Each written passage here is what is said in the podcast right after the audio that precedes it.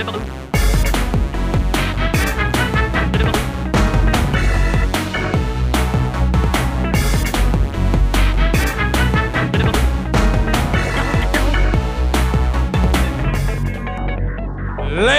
and gentlemen, welcome to the Leicester Square Theatre. Please welcome a man who has just done a wee with no blood in it. It's Richard Herring.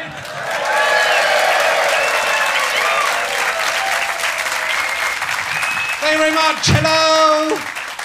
Hello, Leicester Square Theatre. Lovely to be back from the home of this podcast. Uh, welcome to Richard Herring's Lymphocyte Stimulation Test podcast. And of course, I don't need to tell you this podcast is all going to be about measuring the ability of lymphocytes to respond in vitro to an activation stimulus. That's what we're going to get all the guests out. It's just a new direction. See how that goes down. It's going to be a lot of fun. Um, uh, the diet's going okay. I've, uh, I've lost another pound. I'm over a stone gone now for stone, one stone, one pound. So that's. Uh, I don't think my plan was to wear the suit that I wore in 2015 by the end of this series. Not, it's not going fast enough. We'll see, or I might just wear it and let it break. Uh, but uh, I've got a new prop. That uh, this is. The audience have seen this. This is my new. This is my new uh, baton de commandant that would have been called in the old days. It's just this is a little cane I'm to just have just as a gimmick. It's a gimmick for my. You enjoy this, sir? Look, you lean on it. Oh, see? Yeah, you're loving it, aren't you? Didn't laugh. You were here last week. You didn't laugh at a thing, and then I just that. That's, that's all you need. Just a little twirl that around. This could really hurt someone. It's the one living in the front row. Yeah. Because you can. It like was pretending it was my penis. There. That was that was the. Because you can't do that, can you now? And then, then nowadays, you can't do that. Can't pretend a cane's a penis to a stranger anymore. Unless they want. Do you want that? Yeah, she does want it, so it's fine. fine. You have to ask first, mate. So, I'll just keep that there. George, the sound guy, wants this. He wants to take this home. He said, That's mine. Jess from the said he could have that. He's got a very sad, it's a very sad life, George, George the incompetent sound guy, but it's nice. He'll go home tonight, he'll be lying in bed with that. Imagining it's my penis. You do not have my permission, George. You do not have my permission. So, good, we filled the time. It would have, it would have passed in any case, but not so quickly. It's a little uh, uh, quote from uh, Waiting for Godot. That's how uh, that's how classy we are. So, our guest this week, she's probably best known for being the woman in the sex shop in Fleabag. Come on, that's a pretty good credit. She's in Fleabag. Will you please welcome the amazing London Hughes, ladies and gentlemen? Hello. It's the cane. The cane does it every time. I want to do a little thing because obviously social media and that. Right, hold on. Yeah, we're filming this already. Hi guys. Who's that? Who's that grey-haired bloke in the back? I know. Who's that? This is old white dude. It's. Funny. this is the audience, but you can't see them because it's dark. Make some noise so they know. There we go. Thank you. There we go. Well, thank you for coming along. How how you doing? Make yourself at home. Hello. You will have to you will have to talk into a microphone eventually, though. You're posting it now. Okay. Do it now. It's my life. This is this is what you get when you get youngsters on. You get youngsters on. Where's the microphone? I don't know. It's just beside you. I think I can see a wire. There. Hello. It is. Hey. Hey, hi guys. Thank you for staying. I was like, they're not going to stay for me after James, and you stayed. Thank Of course you. they stayed. Appreciate it. What's the matter, babe? Of course they stayed. These, but there, there's, there's some boys in a state of shock. See, seeing a lady's shoulders. Some of them have never seen that much. They've never been happier in their life. So, woman in the sex shop in Fleabag. Yeah, yeah. Do you want to know how that happened? Yeah, I want to know what, it, So- what involved. What So happened. Phoebe Waller Bridge, Yeah. she's a badass. What happened was She, I think she's a fa- she was a fan of mine, Okay. or I auditioned for another show that she did on Channel 4 called Crashing. Oh, yes. And I didn't get it. She remembered my audition tape and was like, I'm just going to put this bitch in Fleabag. but at the time, Fleabag weren't Fleabag. It was just a show called Fleabag. And my agent rang me and was like, do you want to be in Fleabag? I was like, why? Why would I do that? And she was like, Olivia Colman's in it. I was like, okay, if it's good enough for Liv, do you know what I mean? I'll do it.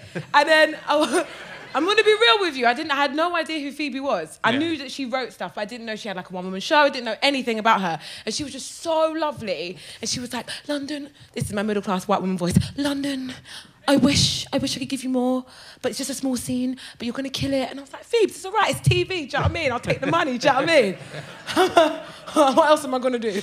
And um, yeah, I did the scene, and it was me, her, Jamie Demetriou, and we we're in a sex shop, and I had to flirt with her a little bit, and I had to talk about this vibrator called the Borrower.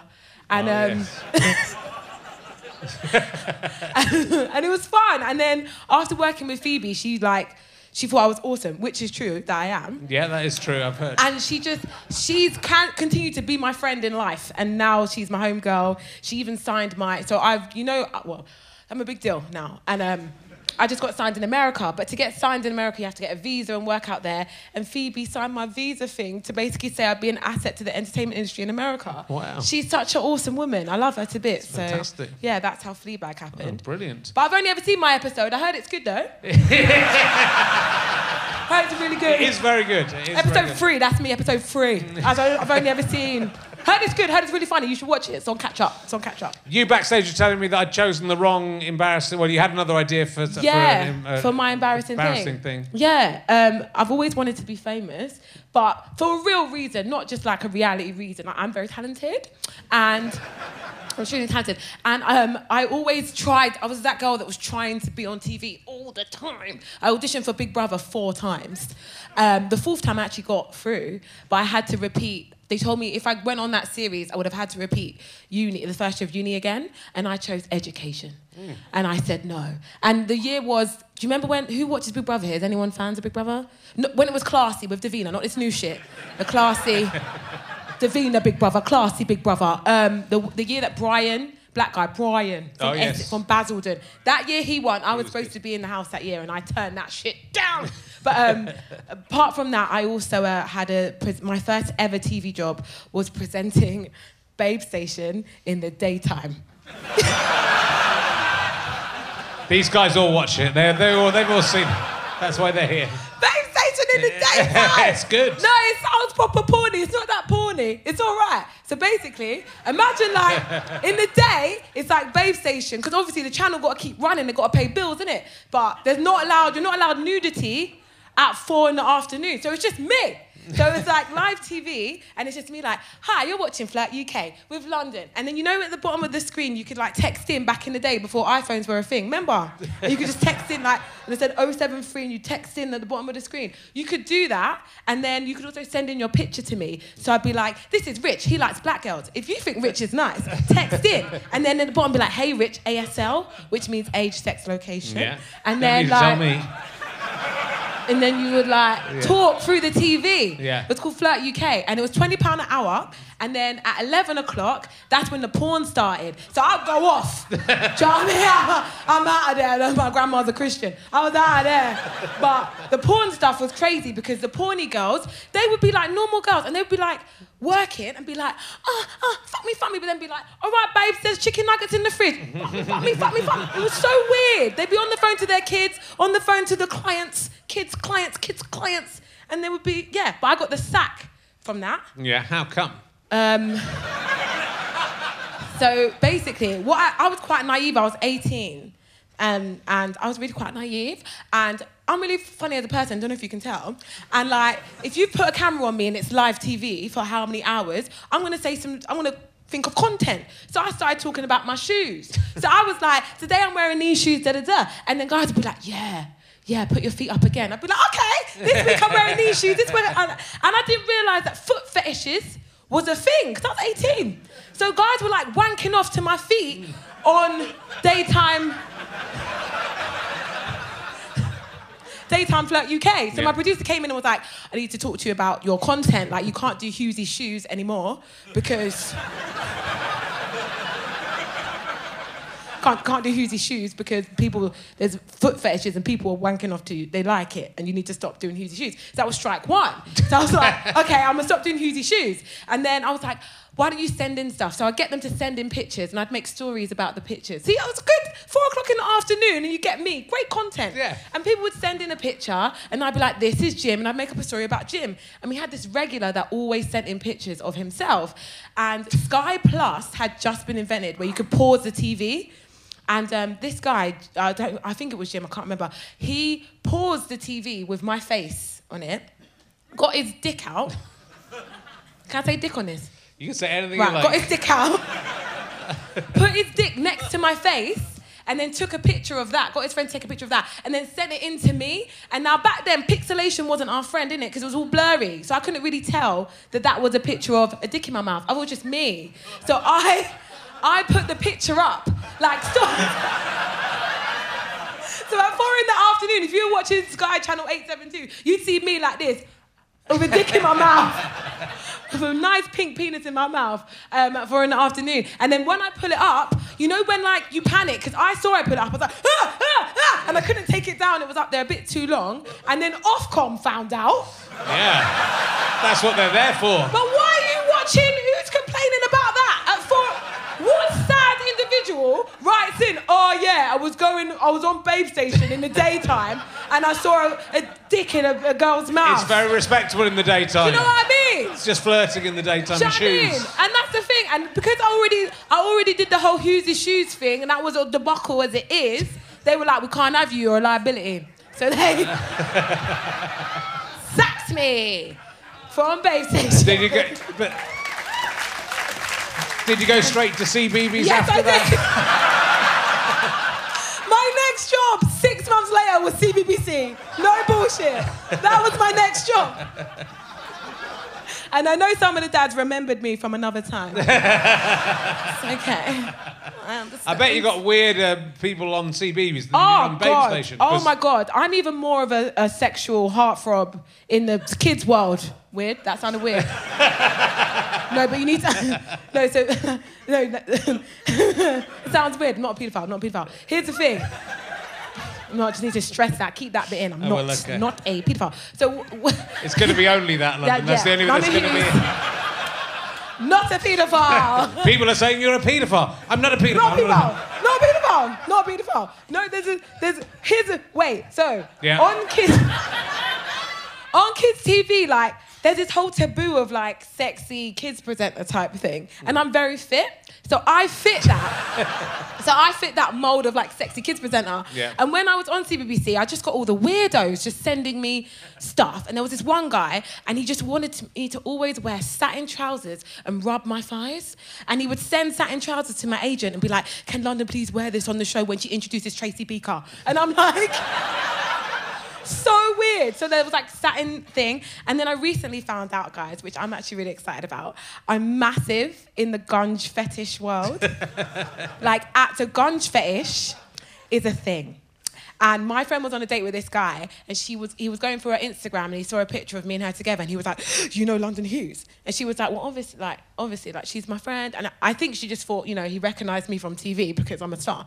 But here's the thing, he recognized me from the Gunge websites. So when I was, um, I used to present a show called Scrambled on ITV, and I used to get gunged, Yeah. and these gunge fetish people would like rip the clips and pull it up and it's had hundreds of thousands of views and people love watching me get gunge i give good gunge and they'd be like they'd be like you'd read the comments and be like oh at 22 seconds when her mouth's open ah. And i'm like what? People are sick in it sick. Gunge I mean, you'd be sacked from Babestation Is that that kind of thing. Yeah, it's allowed on CBBC. sick with the gut, like proper, like, and it's just they slow it down, add music, make it all sexy, like a late night Channel Five movie. Literally, it was disgusting, but also I was really flattered. I was so flattered about that. It's So, a yeah. very powerful thing being a presenter on CBBC. I'm Yeah. telling you, because you, what you've got, speaking from experience, Yeah. is some very tired parents Mm-hmm. Uh, who have found themselves trapped in a terrible situation that they did Yeah, not. that they didn't want to have. they didn't expect They and didn't didn't know want was going to. They thought it'd be beautiful and it's horrible. Yeah, And you know, you're not seeing your partner because you're just working shifts at this job of raising a human being. Yep. And then these happy, jolly, innocent-looking, gunge-covered girls come on, and it gets, you know, luckily. Uh, you were before my time Yes. on CBeebies, so Yes. if you were Rebecca from CBeebies, we'd be in trouble. Then. Really? Yeah. Oh, But look at you're that. fine. You're okay, fine. thank you. I'm uh, really happy about but that. But it kind of it's a sort of primeval because you, they, they're the only grown-ups you see. In the oh, day. really? Yeah. Is that why? yeah. So I- you're you're looking after babies and you're not really seeing your partner because you're taking it in shifts. So you're just wanking And over so- kids presenters? No, I mean it's not even that mentally wanking over them, but you're not. you don't have the energy to even actually masturbate. Oh, so it's just. It's more you think these people are your friends. Not Andy from Andy's Dinosaur Adventures. He can fuck right. What? Andy's great! We love Andy! fuck right off. Andy's wicked, mate. Love Andy. Bless him. Yeah, CBBC's crazy. I got stories. Now that I've left, because they say what the fuck I want. There's so much stuff that goes on there. Like, they have the best parties, like Blue Peter parties. Oh my God. Free bar. Everyone, I'm throwing up on the one show so far. Like, it's mad. It is mad. Every Thursday, a cart comes round at 4 p.m. They called it Wine Thursdays. I didn't start drinking until I became a CBBC presenter. Literally, everyone's like, London, it's wine Thursday, it's four o'clock, what are you drinking? And I'm like, oh, babes, I just want the lemonade. No, no, down it, down it. And then I'm on live TV, like, coming up next is Skibby Day. Scat and Skibby Day. Like, it's crazy. Like, It's a lot of fun, and your Yeah. taxpayers pay for that shit, man. It's just Well, we Yeah. should get to see that then if we're paying for it. That's Yeah. why. That's why. Wine Thursday. I I loved think. it. Best job ever. Yeah. Great. Yeah, because I was 21 at the time, just left uni, dropped out of uni to be on CBBC. What were you studying at uni? television studies. the worst degree to study if you want to be on TV. They just make you watch episodes of Desmond's over and over again. It was just so weird. It was a terrible, terrible degree. I hated it. And um, I just, the moment I, that one got to you, innit, babes? Just Desmond. Just Desmond's. this is how, Just this is make Desmond's. TV, Desmond. Man, just Desmond's, man. That's a good show. I was like, it was just crazy. And then I, I remember like being at uni and thinking like, I'm just gonna get this degree, then go up to the BBC and be like, give me a job. And I'm so happy that I found comedy and I got in that way because I'd be working in Topshop right now, not gonna lie. so I'm really happy. But yeah. So how did you get into stand-up? You, you won the Funny Women Yeah. 2007? Nine. 2009. Yeah, I'd only been doing comedy for two months when I won. Right. Everyone else can suck a dick, bruv. I'm funny. I was like, I was just, I actually only entered because I wanted to see women do comedy because I'd never seen women do comedy before. And Katherine Ryan won it the year before me. So Katherine Ryan gave me my award and she went on to do fuck all with her life. So look at that. No, Katherine's great. Yeah, she gave me my award. It was crazy. It was here. The semi-finals was here. Oh, really? Yeah. And um, 2009. And I remember just thinking, there's so many white people here. And I've never done, because I was on the black comedy circuit, and I feel like people don't know that exists, but it's a circuit where Richard Blackwood is king, right? And he is absolute, and you just perform to black audiences in big spaces, and it's next level. Like this shitty circuit, oh my God. The black comedy circuit, if black people find you funny, I don't know what it is, maybe it's the slavery, but we have to just release it. Like we have to laugh really loud. So I was doing gigs on the black comedy circuit, and they would laugh, throw chairs, be like, oh my God, she's so funny. So I remember the first time I did a gig in front of white people, and they just laughed. And I came off stage like, I, I died, man. and everyone was like, no, you killed it. I was like, no one threw a chair, man. I did, don't lie, man. I didn't do that well. No one threw a chair. They were like, they clapped. I was like, yeah, but no one threw a chair. so I remember thinking, like, when I came here to do the semi-finals of Funny Women, I remember thinking, look, I just need one chair on stage, and I know I've got it. And no one threw a chair, and I got through to the finals, and I was in shock. I was just like, oh my god, I'm funny. Oh my god. And then the, the final was at the comedy store, and again, like. Same thing, killed it to pieces, and then won the whole goddamn thing. Do you know what I mean? And then afterwards, everyone kept telling me I should go to Edinburgh, and I was like, why? What's like? I didn't know there was a thing there. I just thought like, I just, thought I was like, why do all these people want me to go to Edinburgh? Like, what? you go to Edinburgh, like, it. I'm in Croydon. I'm fucking saying Croydon, okay? You go to Edinburgh. Like, I didn't didn't realize there was a whole thing in Edinburgh called it like they were just like go to Edinburgh. I was like you're a dickhead. So, but I actually went to Edinburgh and I was like, oh shit, this is a thing. I had no idea. I was so new to the whole world of comedy before I won the funny. But that's often a good thing. You know, it's often good to be doing your own thing, and you you know you don't Yeah. know. You know, then then you stand out. Exactly. I mean, Funny Women's a great. It was you know it's been going for a good long Yeah. time now, and it's good that it's there and it's it's paying the dividends. That, You know, I think there are back 10, 15 years ago there weren't too many female. No, comedians. now there's loads. There There's still there were loads when I started, but I feel like more are on TV now, which is Yeah. great. There still needs to be more work in that. Still a bit shit, It but I'm trying to change that one Yeah. step at a time. Do you know what I mean? I'm trying. I'm trying, guys. Well, what are you doing? I mean, you've been out to LA and it's exciting Yeah. things that happened for you in LA. Yeah. That I don't think you're allowed to talk about yet. yeah, but- no. So basically, with LA, so what ha- what had happened? Was, what had happened was um, when I was like starting out, I just saw. So when I started comedy, I've been doing comedy ten years. When I started, Gina Yashere had just gone to LA, and she just left, and that was my only source of like black women in comedy, and she fucked off. So I was like, oh shit. And then Andi Osho was my homegirl for a bit, then she fucked off. And I was just like, oh, who, who? And then Idris Elba went to my uni and he went to America and was in The Wire and then got Luther and everything was like amazing for him. But I remember before he went to America, he was in Family Affairs and no one gave a shit. Idris Elba was in Family Affairs. Idris, sexiest man on the planet, Elba, was in family affairs and no one gave a shit. He went to America, got the wire, Luther. No, you're not gonna do me like that. But I just thought America's the only way I'm gonna get famous in the UK because they don't give a shit about black people. So in the head, in the back of my mind, I just knew that that was something I had to do. Yeah, it's tra- you know, it's true. It's tragically Yeah. true, and shown over and over again. And all, a, a lot of black actors, male and female actors, are going to America. oh my god. being huge in America. Oh and, my God. And we're doing family affairs. Family affairs. in like, do you know how disrespectful that You're is? we had Idris Elba in Family Affairs. Channel 5. What? But um, I'm really good friends with Daniel Kaluuya, who's the star of Get Out and Black Panther and Widows. And he was like, go to America. And I was like, I'm gonna see what you do first. I'll watch you. And then he went boom. I was like, oh shit, I need to go. And um, I was frustrated at that point, at a point, because I couldn't get my own TV show. So I've never had my own TV show over here. I've nearly had my own show eight times. Eight goddamn times. And I watched people that I started out with go on to be superstars. So I did a Radio 4 show um, as a sitcom that I wrote. Just a pilot, but aired on Radio 4. And I had to fight to get Romesh Ranganathan to be in it because they were like, we don't think he's good enough. And I was like, he is, the, he needs to be in it. He's got talent. This was 2013. I was like, Romesh has got something. Put him in it. Then he went on to be Romesh. And I was like, oh God. Then Katherine was Katherine. I remember doing 8 out of 10 cats tryouts with Josh Widdicombe and Josh being like, you're really funny, man. You'll get on this before I do. Then Josh got on it and I didn't. He became Josh. And Jack Whitehall, I remember him crying drunk at some place in Edinburgh. And I was like, who's this? Oh, come here. Who's this sad white guy? Come here, babe. Come.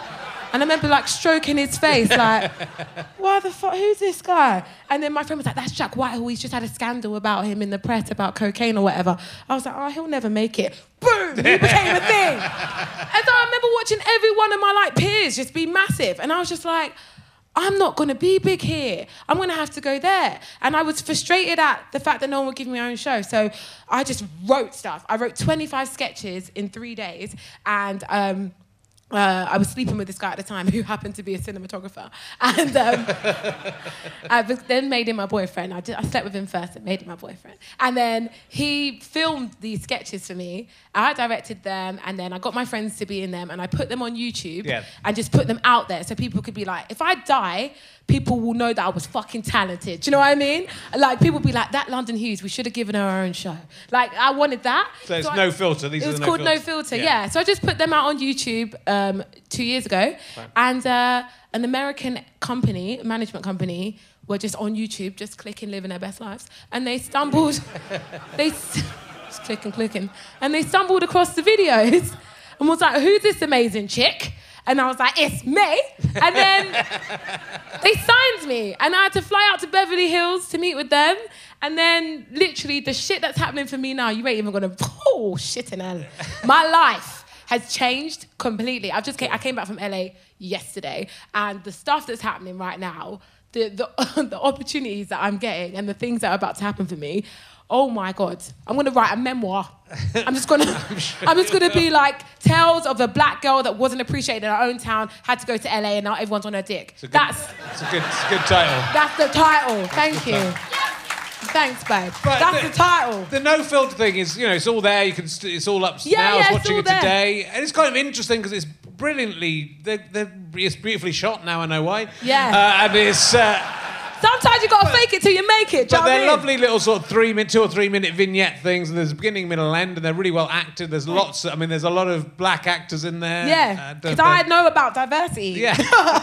but you would think that the UK would be falling out. You know, they, they claim, you know, Yeah. TV claims they're falling over. It's So, oh, we need to find, but we can't find people. It's bullshit. And- I feel like they just say it just to say it. Yeah, yeah. They don't actually want it because if they actually wanted it, it would happen. But it's just like we need to be seen to be saying it because we're in a time where you can get called out for that kind of stuff. Yeah, sure. I mean, it's difficult. Uh, you know, there's, it's a very competitive uh, market, and it's a very, you know, very competitive job, and it's the kind of thing people get their feet under the table, and it's hard Yeah. to shift those people from, you know. So everyone's struggling a little bit, but you would, you know, everyone goes, oh, positive discrimination, mm, you know, and there's all these people, you know, queuing up, waiting to be discovered. Oh my god! And- like yeah. literally, like I've been here. I was like, I'm just waiting for everyone to figure out how awesome I am. like you know when you just know that you're awesome, and it's just like you lot, hurry up, man, because I've got things to do. I've got my life to live. But they finally figured it out now, and Yeah. I'm fucking off. like it's always the way. But it's yeah. great that you, you know, it's great that you just put together and did those things. And Yeah. They, they, you know, they, uh, I don't know if they, they, they haven't had like, thousands. No, and they haven't of even had views. thousands, thousands of views. So there's quite s- low um, count counts on those. Yeah. Kind of, there's someone out there making all this stuff, Yeah. showing you it's there. Yeah. And so you know, it's it's admirable a that you went out and just did it, and that is the way to You go forward. get You've it out there. Go out there, keep working, keep working. But also, there's people producing the stuff that these are all little tiny short films. That's you what know, I'm they- saying. yeah, yeah. So- the talent is there. Like YouTube and everyone messages me like, "How'd you make it on TV? How'd you do this?" I'm like, babes. When I started, there was no Instagram. There was barely Twitter. Yeah. Barely Facebook. Like now, we've got the whole world. Like, how can I just? I wrote these sketches in my bedroom, like watching Broad City and angry that we could never. There's no female equivalent of Broad City in this country, and there probably never will be. That's why they're bringing back Smack the Pony because they just cannot make female content for some reason. Even though Smack the Pony is amazing, but I remember just thinking and typing all this stuff out like this will this will show you. And then now I'm li- literally, I'm literally like, oh, just living my best life. it's good. It's good. But that's you know, but that's what it's about, and that's that's. I don't know. It, it is. It's it's it's interesting that, that you you can make it by doing that, and then it's interesting that that's all it takes, even with something Yeah. with three or five thousand views, which isn't isn't a terrible amount. No, of but it's not But massive. it's, and then just the right person sees it, and then and you know, now the stuff oppo- can happen. yeah, I'm going back out in um, couple weeks to film a movie. So Right. life is all right. Yeah. but yeah, but it's all equally terrible that that, and you have been, you know, you've been around for a long time. Ten years. Yeah.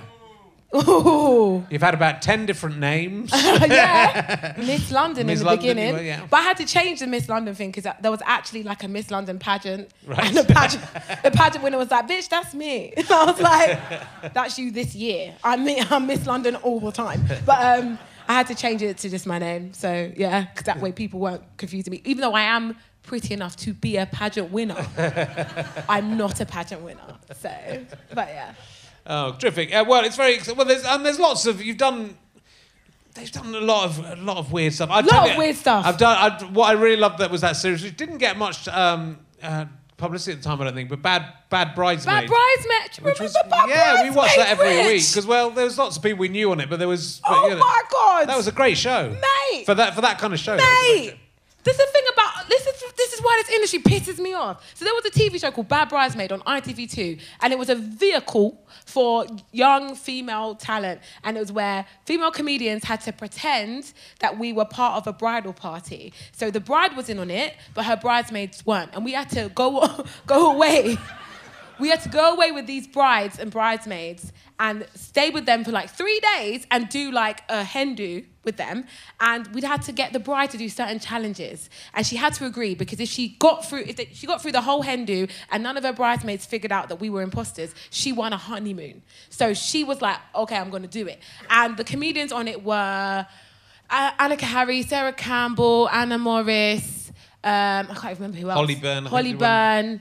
And there was one more. There was one more, and I'm so terrible. Oh, me. Yeah, London Hughes. London Hughes. So, so, so anyway, so imagine. So everyone else. This is why. It, this is why I feel like I go above and beyond for this industry, and it doesn't respect me because. No, because listen to this. So everybody else, they had their characters and they had to just pretend to be other people. But at that time in my career, I was quite kind of known because I used to do a lot of kids' TV. Yeah. So I couldn't pretend to be like Camilla Frush or something because that was the name we're gonna go, Camilla Frush. I couldn't be Camilla Frush because they might be like, isn't that that chick from kids' TV that gets gunged? Like that. they might recognize me. So I was like, I'm just gonna be myself. And I had to be like the most terrible version of myself. So I decided, I came up with a character where I was just really narcissistic, really like all about me, which is so hard to do. And um, I just thought I was way more famous than what I was. So in every little thing we had to do, we went away in like some massive estate thing and there was like horse riding and all that kind of stuff. And I had to always panic because paparazzi were like always there, even though they weren't. And um, I had to, I had a lot of anxiety. So I was like, oh my God, I've got anxiety. I can't go bowling. I've got anxiety. And um, I was on the air diet. So I couldn't eat around any of the girls. So I just, every time we had dinner, I was like, and I had to convince.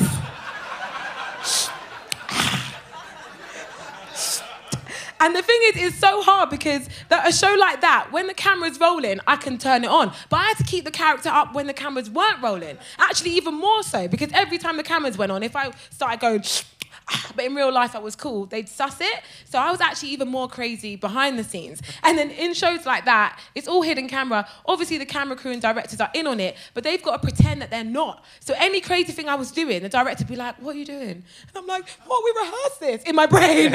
I'm like, "No, but the, it was such a like psychologically it messed with me." Yeah, yeah. But what happened was I knew I was a sick actress because. I got to them girls so much that I got punched in the face. Yeah! Punched in the face, Rich. They punched me in the goddamn face. Let's be clear, they were from Hackney, so I expected that. But they punched me in the goddamn face. Yes, I did. Yes, I did. So the final, after pissing them off for four days straight and just being so like, there was one point where we had to go, we had to play polo, and I told the bride that I needed a back massage before the polo game, and she was massaging my back, and her, the, her Hindu were her cousins and sisters, so they were like, "Who the fuck is this chick? And why are you massaging her? Like, what is going on?" And then the final, final thing was we had to do a photo shoot, and we all got given these dresses to wear, and the bride had three bridal gowns to choose from. And backstage, we we're all getting like trying on the dresses, saying, "I like this one," blah blah blah blah. And my, I had to put on the, the wedding gown and come out for the photo shoot in the wedding gown. And then the bride had to be like, I had to say to the bride, "Can I wear this to the wedding?" and she had to say yeah.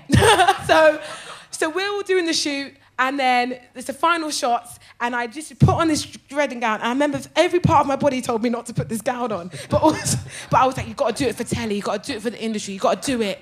Come on, you got to do it. So I put this dress on.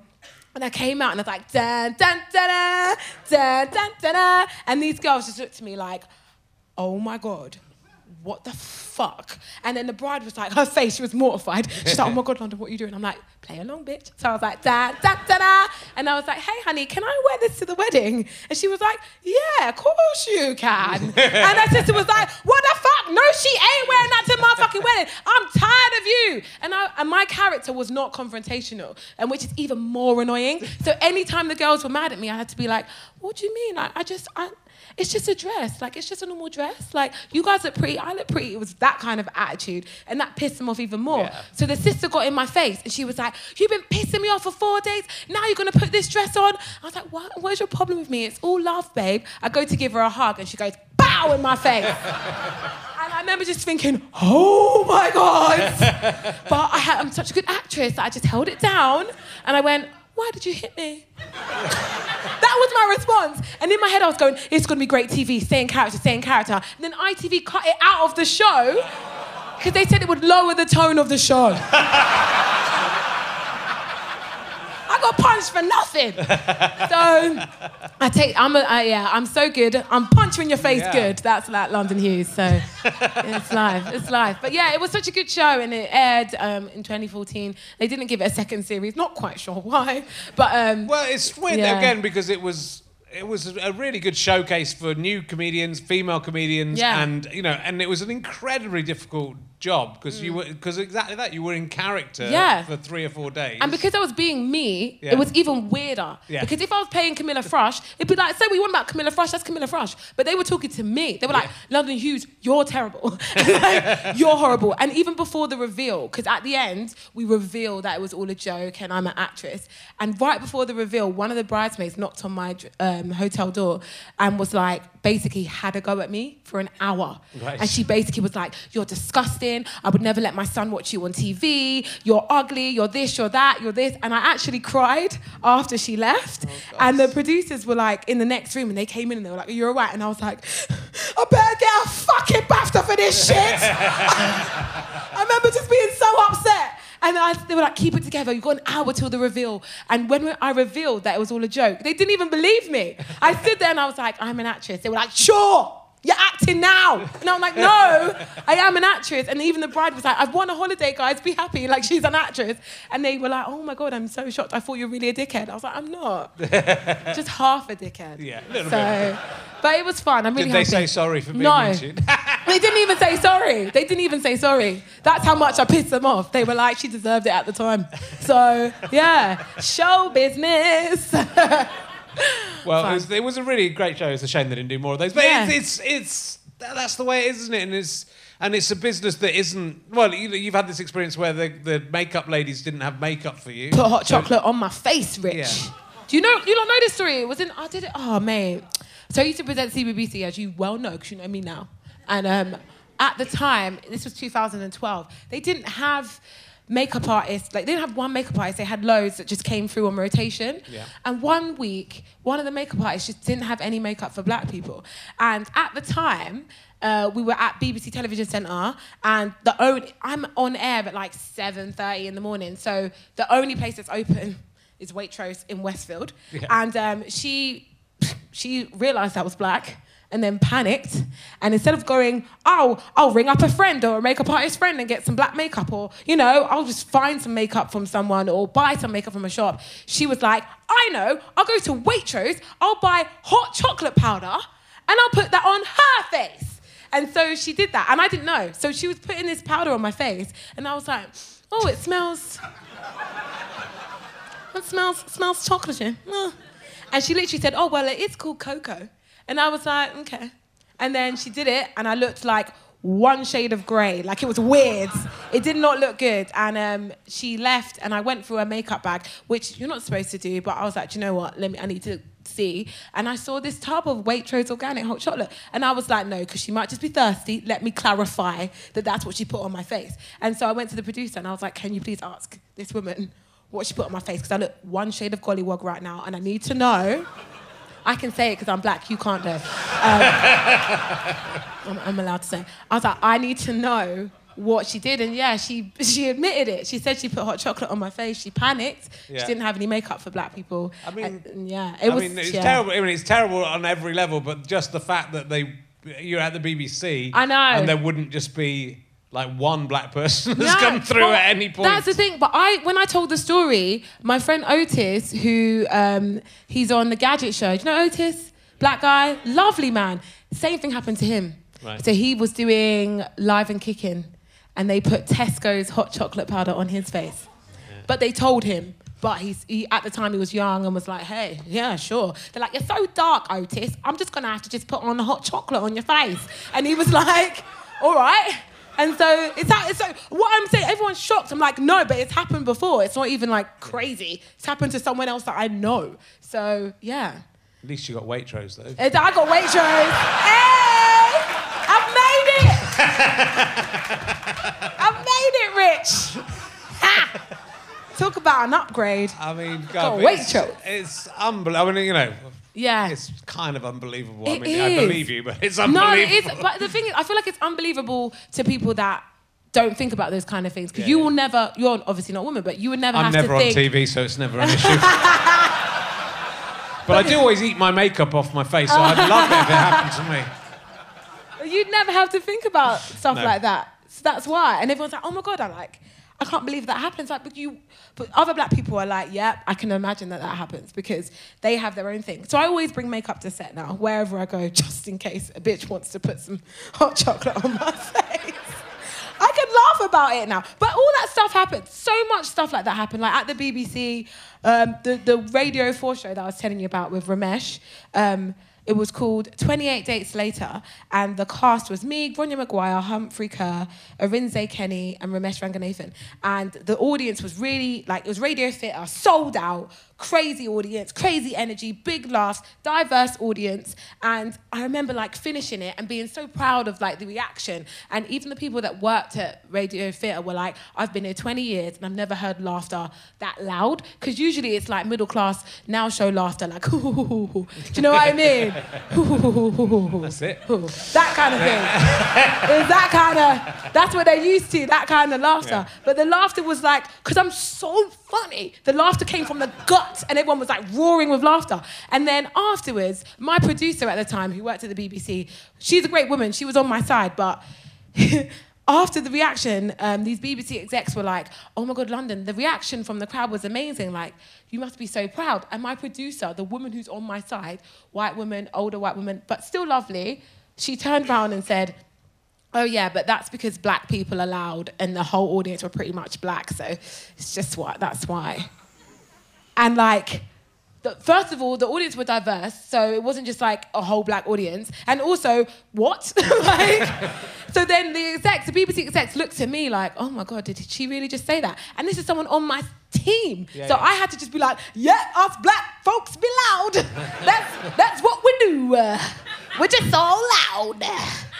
Literally. Yeah. Well, it's you know, but it's uh, it's they won't have had any experience. Yeah. So they're sort of these awkward white middle class people, tr- probably trying to say the right thing and then. But the thing is, some black really people are loud. but some black know. people are loud, but not all of us are loud. no, no. So You like, just so you know, like we're not all loud. I am, but we're not all loud. But yeah, so stuff like that, having meetings where you just go to meet someone at, for a, a TV exec or whatever, and they go and greet you with a fist bump instead of a handshake, and you're just like, what the hell? Give me my reparations. What's happening? like what the fuck is going on? What the fuck is going on, Britain? What the fuck is going on? So yeah, racism. No, I wouldn't even call it full-on racism because I don't believe that people are racist. It's just get more black friends. Get some funny tinged friends, guys. Shit now. We all need a funny tinged friend. Everyone needs a funny tinged friend. Everyone. Jesus. How many funny tinged friends you have? Like, so many. Are you sure? Rich? Am I your only funny I, don't, I don't have any friends. I don't have any white friends. Get some funny tinged friends, man. You have to.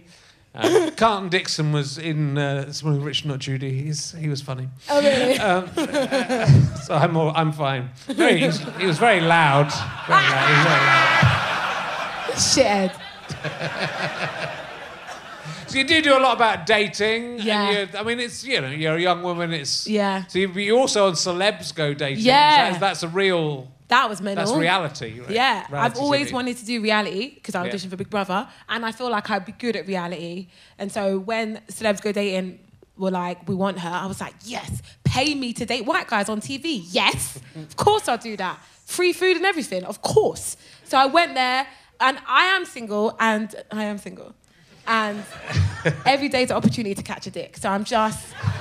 You just gotta let, you just gotta say it. You gotta let it out that my man might be here. So you just let it out. So I'm single, and I went on the show thinking that I could find love, could catch a dick, could get more famous. It was so much things, uh, so much pluses to doing that Yeah. show. It was crazy though. Reality TV's insane. All reality TV stars are mental. They all should see therapy, and they are- horrible people. And I'm I'm classed with them now. I get papped and shit. Like if I tweet something, it's in the Daily Mail. If I go to an event, I'm getting papped. It's crazy. I love it. I love, I love it all. But it is, it's very non-comedic because comedic. Like, look at James. Like James, I asked James to come to an event with me, um, like to get papped, and he literally nearly choked on his tongue. He was like, "I'm not doing that." Like he, he's just like the cool comedian, and I'm like, "Everybody, look at me, comedian." It's just a weird thing, but I love Well, it. yeah, there is a kind of there, there. There might be a little bit of snobbishness in that area in terms, Yeah. of, in, you know, in some of the stand-up. Oh, stand-ups Stand-ups. are fucking snobby as fuck. Yeah. I hate them. No, they're all right. Do you know what? I think it's just. Do you know what it is? It's just middle. It's just middle class bu- bourgeois beige bullshit, and then there's like some cultural droppings of awesomeness, but mainly comedy in Britain is just middle class bourgeois bullshit. Yeah, so fuck whenever, yeah, fuck them all. So whenever someone like me comes along, it's like, oh, she's so refreshing because you're so used to the same bullshit. Does that but I think sense? that you know, but you are you're you are unusual in that in the you know this confidence and you know in the, the in your face thing. Yeah. It you know I think it, I think maybe it, it, it, there's uh, it sort of is off putting to some people. Why maybe. would that be off-putting? Well, fit as people are- fuck. 'cause What do you people are- mean? this is what I'm saying. are- Off-putting. Off-putting. I'm a queen. people- Rich, I'm not having it. I'm not having it. Not to me. No, I need a drink. He said that was off-putting. Not to That me. is ridiculous. I'm It a, is I'm a queen.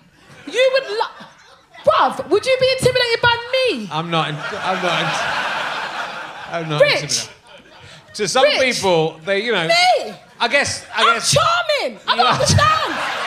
This is what I'm saying. This is the British thing. This is why I'm fucking single. Because I'm off-putting. I- This is this is awesome.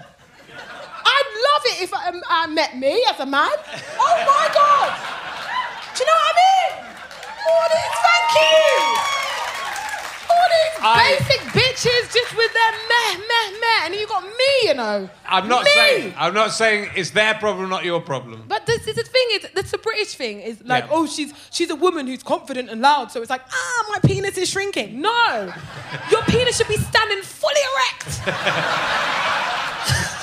that is what's wrong with men these days It's a, it's as erect as it'll go. That's that's what it's as, Jesus that's as far as it goes now. this is what should be happening Rich fully erect Well, I don't, I don't know, but I don't. I've always loved funny women. I've always loved confident women, and I've never understood that when they say women who are funny don't get Yeah. guys. Because if I was a dude, oh my, have you seen? Right, so most of the comedians out there, they're not all that fit, yeah. You should see their wives and girlfriends. Fucking hell, they are stunning. They are. Have you seen? have you seen Katie? She's oh, you're punching. You are punching. That's what I'm saying. Like these these these average looking to ugly comedians with these stunning.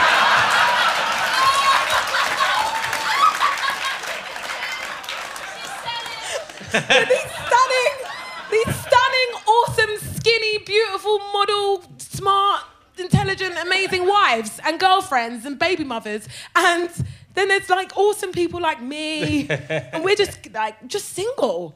Like Yeah, it's just sad. It's you should be sad. single. You should be single for now. I mean, it's. You think so? Yeah. Well, a you want to get, have a Yeah. stellar career. You want to go to LA. Yeah. You don't. a man would hold thing. me back in it. Yeah. Yeah. And you're like you're young. You want to enjoy yourself. You want to enjoy. You know. I think Yeah. you do probably enjoy yourself. Yeah, I Um, do. And I have a lot of sex as well. And yes, that would okay, probably That's, that's, Yeah. that's what I was going for. Gotta get mine. Gotta sit on a couple faces a week, because that's how that's how you get the blood flow going. Gotta sit. That's how I'm funny. It's powered by face sitting. That's what. ah, this is fun, Rich. This, I'm having a good time. I'm having a real good time, Rich. I'm having, I'm a, having great a time. good time too. Yeah, It's right. great. This is- I'm, enjoy, I'm enjoying myself. This I feel fun. like Lembe Opic right now. Who actually asked me for my number? Did he? That Yeah. me. What a surprise. Yeah. He actually did. It was amazing. He's got such raw energy, that man. It's crazy. Crazy. He was in a terrible hang gliding accident. What a shame. Uh, but uh, it's what a shame. It's a shame for that's awful. It's awful to happen to anyone. Um, I'll, I'll ask you some emergency questions. Not that we need them, but let's see where we go. let's see where we go. Um, oh, well, look, well, this is opened up at. Uh, oh, I'll ask you this uh, about. Uh, no, what is it? Follows on. Um, this comes from a. a, a I was talking to Richard Osman, who does World Cups of things. I like him. He's lovely. He's a good man. Uh, He's a huge fan of mine. Yeah, he He's should- actually, randomly, he actually is. Bless him. Um, I proposed a World Cup of STDs to Ah, stop!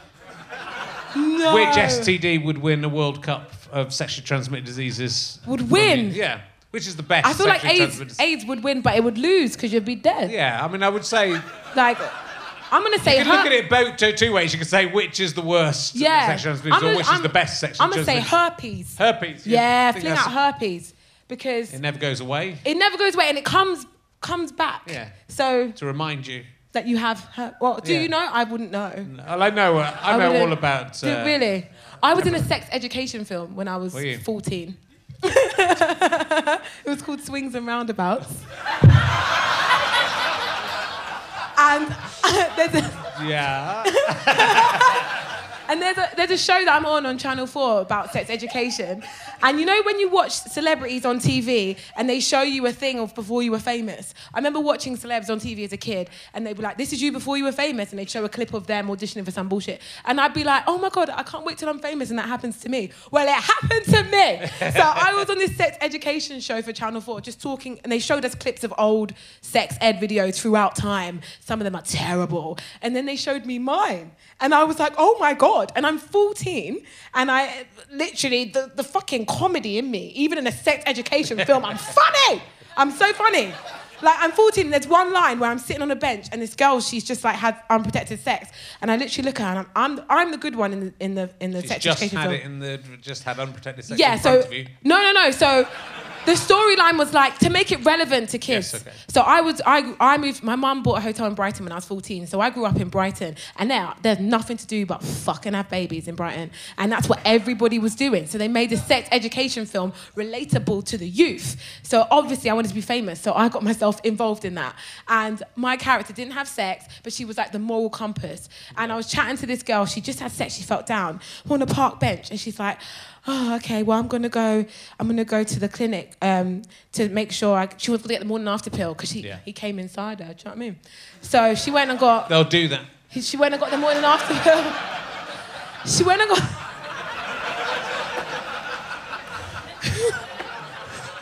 what does that even mean, I've got visual images of you right now. I don't want to have. So she was like, so she's upset and she's like, oh, I'm gonna go get the morning after pill. And I'm sitting there and I'm like, there's something else. What is it? ABC? DVD? STD! And literally, the comedy timing at 14 was just immaculate.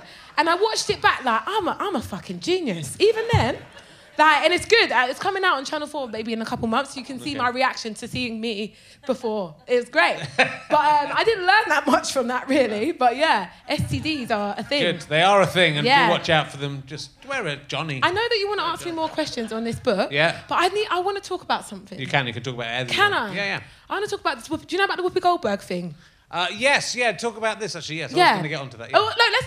Audience, do you want more questions, or do you No, want to hear about Whoopi to hear Goldberg about Whoopi? Goldberg. Do you want to what Whoopi Goldberg thing?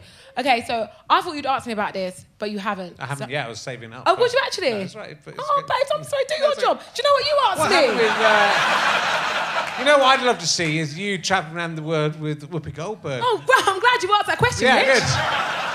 Because I've got a story about that. so, so last year, um, I uh, I had loads of meetings about having a TV show, and I really wanted a female-led travel show because that would be amazing, and there aren't any. And I was like, let's just do one. And the the company I worked with were like, who would you love to do one with? And I just said Whoopi Goldberg, like you would say Beyonce. Do you know what I mean? And they were like, okay, cool, we can make that happen. And they contacted Whoopi. Whoopi said yes. So most of the time when you make TV shows, the talent is the last to happen. Like you get the TV channel interested and then we say we can try and get Whoopi Goldberg and you fight for that. Which is crazy, but in this situation, we got Whoopi. So Whoopi was on board. So Whoopi said yes to doing this TV show with me, and it would be me and Whoopi going to America, traveling around, and I want to be, I want to be her because she's the only black female household name in comedy. Only. Full stop. You could say Whoopi in Basildon, Whoopi in Skegness. They'll know who the fuck you're talking about. She's the only black chick that you can on that level. Mm-hmm. And since her, there's been nothing. It's been a big 20 year gap of nothing. So I was like, as a kid, I want to be Whoopi. And the dream is still to be as big as her. So to do a show with her, I'm like, oh my God. And a travel show as well. And me and Whoopi getting drunk on tequila shots and just living our best lives. And her giving me like, like you know, mentoring and just funny shit. So anyway, we got the TV, we got Whoopi, we got the production company. All we had to do now is get a channel involved, which should be easy. No no, no channels wanted it. Like no channels, like none. And let's be clear, Russell Howard and Mum was on its fifth series. On Romesh Ranganathan's mum gets more work than me. Trust me. Bradley Walsh has got a show with his fucking son, but nobody wanted me and Whoopi. So after like I don't even know like what your brain does when you find out you've got a show with Whoopi Goldberg. Whoopi Goldberg's agreed to be in a show with you, but nobody wants that show. It's mental. I'm surprised I didn't like drink myself into depression. I was just like, I cannot believe this. I cannot believe this. This was last year. So I cannot believe I had a show with Whoopi Goldberg and nobody wants to make that show. What the fuck? So then I let it go.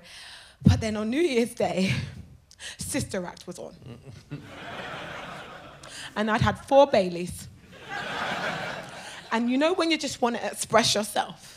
So I was like, I was like, you know what, fuck it. I remember picking up my phone with the Baileys in my hands, like watching Sister Act being like, I just think it's funny how in 2017, no, 2018, mm-hmm. me and Whoopi had our own TV show. She agreed to do a travel show with me, and no TV channels wanted it. In the future, can we have more female led travel shows and not just comedians and their moms?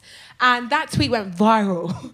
and um, it blew up. And next thing you know, all other female comedians were coming forward like, I pitched a show and they said no. Julie Ashray pitched a show and they said no. Um, uh, Tiffany Stevenson had a show and they pitched a show and they said no. And then we worked out, Tiffany wrote down every single male comic that had their own travel show. And it was like, fuckloads. And it was just like male comics and their friends, male comics and their mums, male comics and their dads. And it was just like all this stuff. And then the only female comic was Susie Perkins. Yeah. Once, one time. And everyone was like, oh my God, this is insane. Like, what's going on? And so basically that tweet spurred people getting upset and realizing how TV works. Because everyone's like, oh, what's all this shit on TV? And it's like, we try and make shit for you, then the people in charge decide whether or not you guys want it. And that's bullshit. So I was like, let me see if the people want it. And the people wanted it. They were up in arms. And then next thing you know, The Guardian were doing interviews.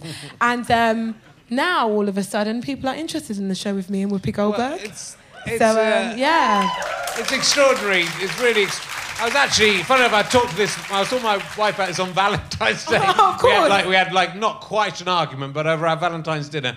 Because I was saying that like the travel shows are the ones that they do give to established people. So they go, it's an easy, it's an easy, from their point of view, it's an easy TV show. Yeah. So you go, you get someone established and you yeah. send them somewhere and then people, they know people will watch. Yeah. So I was saying like, for some people, like, if that, to pitch that, that's a bit of a stretch because you're going when you're not yet well known and you're saying let's do this travel show.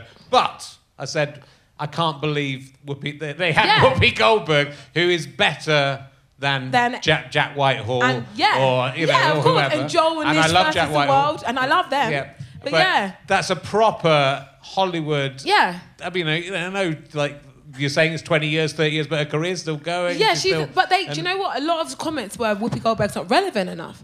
Like, that's crazy. Like, this is what I'm saying. This is why Netflix does so well because Netflix just puts out everything and we decide whether it's a hit. Whereas TV, we're coming up with all these ideas, and the people in charge who have no experience in comedy, and a lot of them genuinely don't have friends, and they're just weirdos, and they're just like, I don't like it, so other people won't like it, and that's that. Well, they're scared. They're, that's the problem, and it's that's a problem. I'm not saying they're right about even like you know Tiffany Stevenson would do a great travel show. Yeah. Right? But that they're scared. So they're scared that that's What are they scared of, what, Rich? Well, they're scared What that are they scared of? They're scared that they'll commission something and no one will watch it and But that happens with dudes all the time. Yeah. Who the fuck Yeah. watches anything? Like so many shit TV shows involving dudes happen. I'd rather a shit TV show with a chick like we took a risk. None of you Yeah, of bitches were risking shit. Do you know what I mean? Well, like, I'd every, rather su- that. every successful TV show is someone taking a risk, and, on all the stuff that doesn't do very well is stuff people going, let's copy that other thing. So ne- nearly, nearly every time. And so it's, and that's why panel shows are all the same people because they go, oh well, we know they work, they know, Well- they and dare we risk putting Yeah. even one new person Oh in my god, show? I've you know? auditioned for eight out of ten cats three times. And when you audition for 8 out of 10 Catcher, like you think you could just be like they just give it to you. No, you've got to like first of all you've got to do a run through in front of all the producers of like Channel 4 or whatever who make the show. And then you've got all the other comedians and you're doing a run through of the show and everyone's trying to be funny. Then if you get through to that round, you do it all again with Jimmy Carr as the host. And if you get through that, then you get on the show. Three times I've got through to the Jimmy Carr round of that. And every time they say, oh, we love London. We just don't think our audience would get her. But then the basic dudes that maybe said one or two jokes that are just like just safe, relatable white dudes, they always make it on the show. And it was a ridiculous time of me watching all my friends go on the show and being like, if I'm not good enough, then that's one thing. But don't tell me I'm good enough and then say their audience. Just take a risk. And they'd always say, oh, if London's famous in her own right, then she can get on the show. So instead of me, they had like Jamelia. And it's just like, what is it that's, why are you guys scared? It's just television. And I was on Mock the Week and I fucking killed that shit. So it's kind of like you could take a risk on eight out of ten cats does countdown. Like, do you Yeah. know what I mean? Yeah, but they There's so do. many politics in this industry. It is, but but those programs in themselves are sort of quite safe, and you know, like Yeah. let's do another panel show. Let's do, you know, they're not taking those chances. But I feel like they have quirky white dudes though. They'll have like Yeah.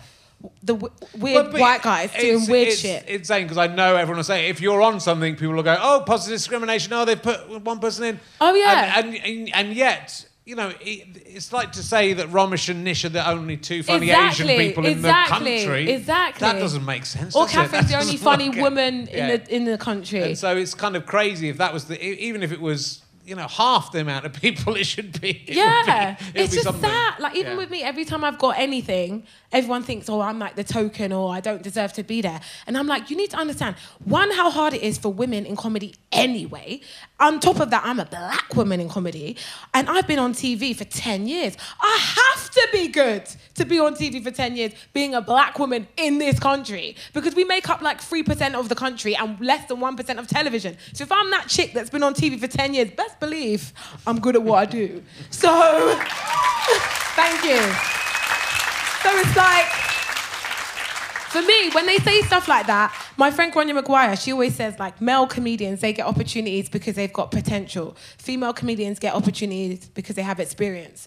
So most female comedians don't make it until they're like mid thirties because they've done enough to warrant the opportunities that they're getting. And it's like, nah, I was funny then, I'm funny now. Hurry up before I leave for America, babe. Do you know what I mean? So hopefully.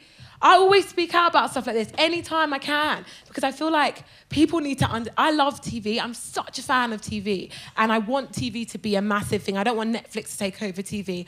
I miss the days when you'd run home and just watch Gladiators or some shit. Do you know what I mean? Like the good old days when you're all around the TV watching Blind Date, and like back in the day, to be on TV, you had to be talented. Like Cilla Black could sing and dance, Bruce Forsyth could sing and dance, even Michael Barrymore's out here singing and dancing. He's just a presenter, and I was just like, now you've got these reality TV stars that are just there for just being there, Yeah. and like no one has that like that you know that performance ethic anymore. Like, oh, I'm gonna come and smash TV and be an entertainer, and I still got that shit in my soul. so anytime I can, and I feel there's an injustice, especially with women in comedy and entertainment, I have to say some shit. Yeah, so yeah, that's my serious part of this podcast. But it's good. And what was amazing about that, that, that tweet was the way that it, you know, just that, it wasn't something that people had really said very much, but then this just explosion Yeah. of everyone agreeing with you, all the, all the, you know, this of anger about it and of uh, the injustice of it. And I think then it does permeate through, you know, that's the thing. And that's when they, that's when everyone then goes, oh shit. Yeah, You know, and now my agent's getting calls like, "Oh, we're deciding to do an all-female-led travel show." My agent's like, "Yeah, I wonder why." like my client started that shit, but it is, it is what it. I'm happy that the tweet went viral. I'm happy that people are understanding that there are. It, it's just, it's not fair. It's so one-sided, and there's so much work to do. But hopefully now, if this Whoopi show gets made, it's had, it's got interest from ITV.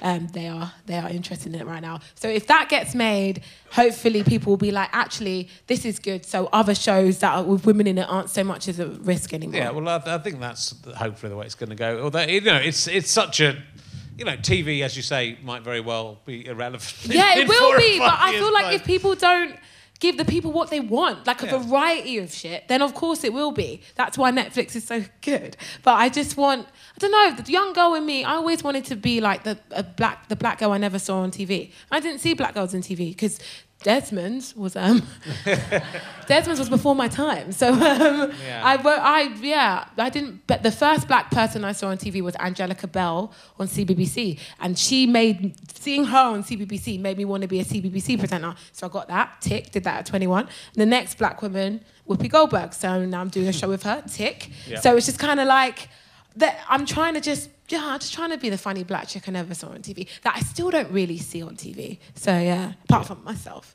Oh, I'm on TV tonight. You're missing it. There you go. I'm on TV. You lot, when you get home, go on and catch up and watch the stand-up sketch show, 10 p.m. Oh, ITV2. That's on now. What time is it? It's on now. I'm on, on TV now. now. Look at that. Go and put the tellies on. Go when you get home, watch it. 10 p.m. ITV2. I'm very funny in it. So I have a feeling, London, that we're going to be seeing a bit more of you. thanks, Rich. What? Um, Because we're going to be friends in real life. Yeah, no, no. us.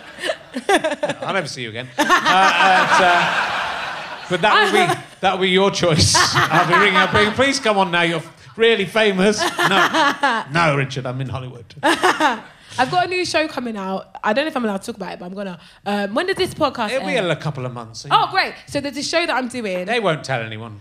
I mean, please do. I want. That's why. That's why I'm telling them. because I want you to. So there's a show on ITV called All Star Musicals, where Oh, yes. celebrities take on famous musicals, perform it at the London Palladium, and the judges are like Elaine Paige, Kristin Chenoweth, and the big genie in Aladdin, that funny singing, all singing black guy who I love. And we're we're I'm rehearsing for that now. Great. And so that comes out on the eighth. No. In March, mid March. Yeah. And the, the other celebrities, they don't know what's hit them because they got me to do it. so, like, I'm going up against Alan Titchmarsh. What? Come on. What's, he, what, what's Alan Titchmarsh got on me? Alan Titchmarsh to be shaking in his boots. He is. Um, Alan Titchmarsh, the Ju- what's her name? Raquel from that. What's that show with Raquel? Only fools and Yeah, horses. Raquel. She don't know. Her name is in real life. Yeah. Raquel, Raquel. Yeah. And then some chick from Emmerdale, some dude from Coronation Street, and Joel Dommett. and I am going to win that show. And when it comes out, I want you to remember this conversation. I want you to just send positive vibes. I don't know if it's an audience vote or if it's an audience in the Palladium, but I don't even know. But I need to win. Okay, guys? So positive vibes. You'll never beat Titchmarsh. That's not going to happen. You've got But no I'm chance. doing I'm doing Chicago. I'm doing Roxy, full on dance number, being funny and great. And um, I'm really excited about that because it's like primetime ITV, and I've never been on primetime ITV before. So hopefully, when that show airs, it does wonders for me, and people go, "Oh, she's not a risk anymore. She's an all-round entertainer. she can sing and dance and be fit." So that's.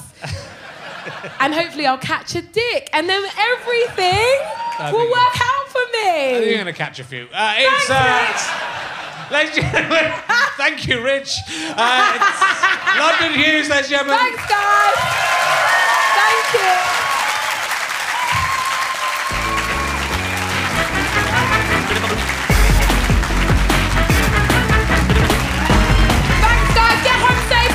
Thanks,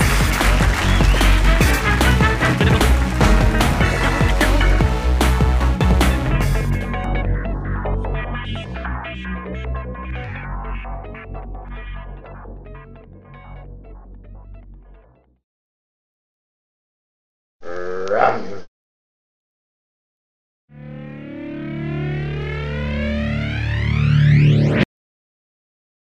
How'd you like them sky potatoes?